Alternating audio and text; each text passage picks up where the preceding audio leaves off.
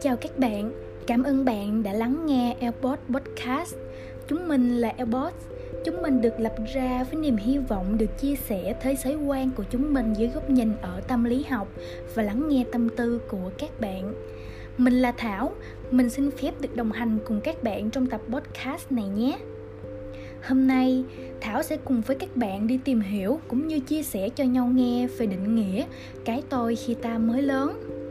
Để nói nôm na hay đơn thuần nhất về cụm từ này thì cái tôi khi ta mới lớn chính là bản thân con người mình ở cái giai đoạn đang phát triển đang thích nghi với cơ thể thay đổi từng ngày và suy nghĩ cũng trở nên khác biệt hơn trước thảo đã từng có những đứa bạn. Đứa thì vì chứng kiến cảnh gia đình nên tan vỡ. Ít nói, ngại giao tiếp, thế nên là cái tôi bị thu hẹp. Đứa thì ngông cuồng, bỏ nhà ra đi sau khi cãi nhau với mẹ. Nó thể hiện được rằng mình đang lớn và có quyền quyết định với cuộc đời mình mà không ai có thể can thiệp. Suy cho cùng, cũng tùy theo môi trường ảnh hưởng xung quanh bạn mà bạn có thể sẽ nổi loạn hơn hoặc cũng có thể bạn sẽ điềm đạm hơn, ít nói hơn trước. Để chia sẻ tiếp nữa, thì thảo muốn đặt một câu hỏi cho các bạn. Không biết có bạn nào ở đây đã từng trải qua các giai đoạn bồng bột không nhỉ? Nếu câu trả lời của bạn là không, thì thảo nghĩ rằng bạn vẫn chưa trải qua giai đoạn này đâu, hoặc cũng có thể bạn thật sự là một con người hoàn hảo thường thì nhắc về cái thời bồng bột là ai cũng nghĩ ngay đến cái sai lầm tuổi trẻ của mình.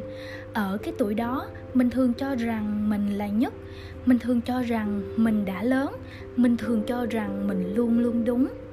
Và sau khi vượt qua được cái giai đoạn đó thì ta thường sẽ suy nghĩ chín chắn hơn, làm gì cũng thấu đáo hơn và đặc biệt là biết đặt mình vào vị trí người khác hơn. Ai trong cuộc đời mà chả từng trải qua cái thời bồng bột của tuổi trẻ chứ? Vâng và thảo cũng đã từng như vậy. Ở cái tuổi mới lớn, ta thường thích khẳng định sự trưởng thành ở bản thân mình. Ta ước muốn được trở thành người lớn, được tự do làm những điều mình thích, mình muốn mà không có sự quản lý, kiểm soát của ba mẹ nữa. Trong giai đoạn này, ta thường thích nhấn mạnh sự độc lập và thể hiện bản thân mình nhiều hơn mọi khi. Bởi lẽ, sự phát triển nhanh của cơ thể và sự mong muốn được lớn của những đứa trẻ non nớt trong ta đang được trỗi dậy nó muốn chinh phục cả thế giới. Nó muốn có quyền tự do quyết định cuộc đời mình. Thế mà hình hài nhỏ bé đã giới hạn nó lại. Càng trói buộc, nó lại càng muốn lớn. Và vũ khí của nó trong cuộc chiến này là những suy nghĩ riêng, nhen nhóm, là những hành động bộc trực để nó thể hiện bản thân mình. Sau đây, thảo xin phép được chia sẻ câu chuyện của cá nhân mình đây là câu chuyện mà cái thời bồng bột tuổi trẻ của thảo đã trải qua. Có đôi lúc suy nghĩ lại, thảo đã phi cười rất nhiều vì nó giống như một cột mốc khiến bản thân thảo thay đổi hơn, hoàn thiện hơn. Thảo nhớ lúc đó Thảo tầm 13 tuổi, là học lớp 8 Lúc đấy, mỗi lần mình đi học thường rất để ý vẻ bề ngoài của bản thân. Mình luôn muốn thể hiện bản thân mình trước mặt người khác. Mình còn muốn bản thân mình là nổi bật nhất trong một đám con gái. Vì thế nên mình thường trang điểm đi học rất nhiều. Điều đó khiến mình tự tin hơn ở bản thân, nhưng bên cạnh đó nó cũng khiến mình già dặn hơn với số tuổi của mình. Mình càng ngày càng trang điểm đậm hơn khi đi học. Mình bắt chước theo cách trang điểm của vài chị cấp 3 mà mình cho rằng nó sẽ khiến mình đẹp hơn trong mắt người khác phải công nhận là hồi xưa mình điệu ghê luôn. Thực sự là bó tay với con Thảo tuổi 13 Thời điểm đó, mình rất ngênh ngang, kiêu ngạo, Đi đâu cũng cho mình là nhất. Mình luôn muốn phán xét hay thậm chí là tung những lời tục tiểu, Bè diễu người khác để thỏa niềm kiêu hãnh của bản thân.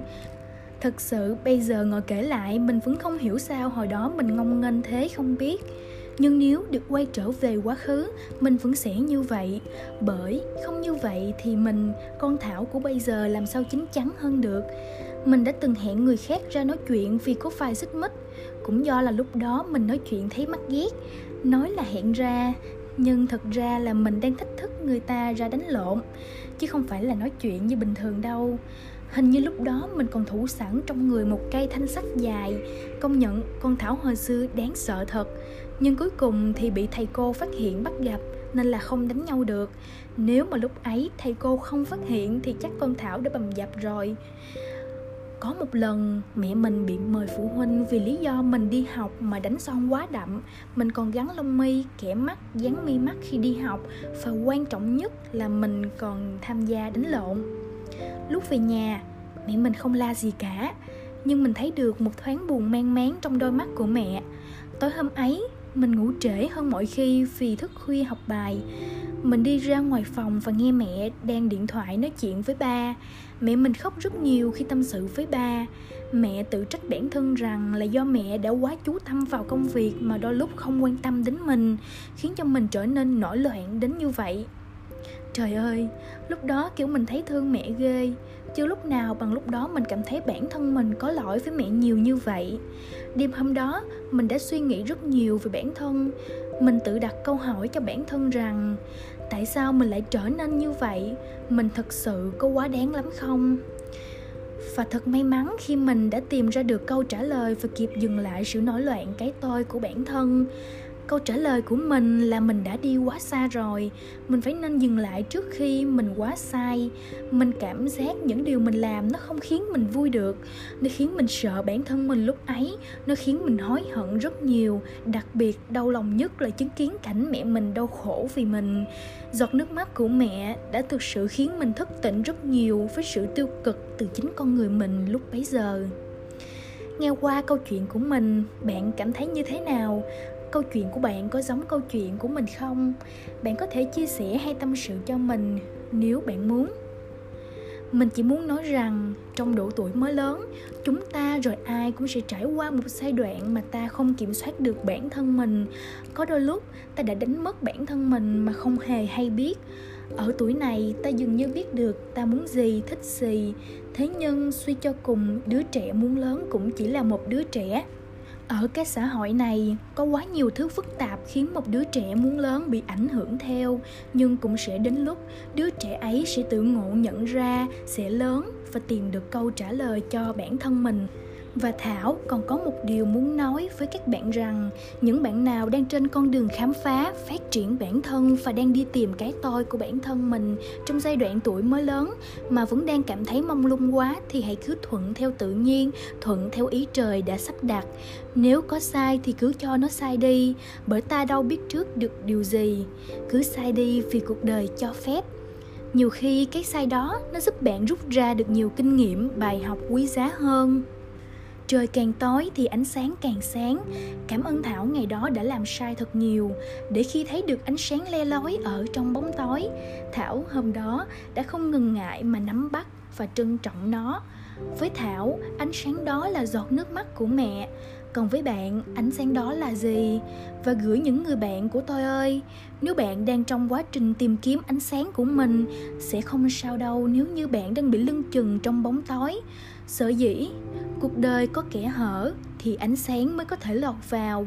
Không có đêm tối vĩnh hằng, chỉ có bình minh chưa đến. Mình tin ở đâu đó có những bình minh đang đợi bạn quay trở về. Và một bình minh chỉ cần thấy bạn thì nó sẽ dang rộng cánh tay ôm ấp bạn hỡi bạn ơi, liệu chính bạn có đang là bình minh của mình hay chưa? Albot xin gửi đến bạn một chút ấm áp của mặt trời. Đến đây là kết thúc buổi nói chuyện của chúng mình rồi. Nếu bạn có muốn tâm sự hay muốn chia sẻ, nhận lời khuyên thì cứ mạnh dạn, mở lòng một tí để chia sẻ với những người mà bạn yêu quý, tin tưởng nhất. Hoặc bạn cũng có thể chia sẻ với Airboss bởi Airboss luôn sẵn lòng lắng nghe câu chuyện của bạn. Nhiều khi nói ra sẽ khiến bản thân mình tốt hơn đỡ bức bối hơn và có thể tìm ra được lối thoát hơn là chỉ giấu mãi những ấn khuất đó trong lòng. Airboss cảm ơn bạn đã lắng nghe. Chúc bạn một ngày tốt lành. thank you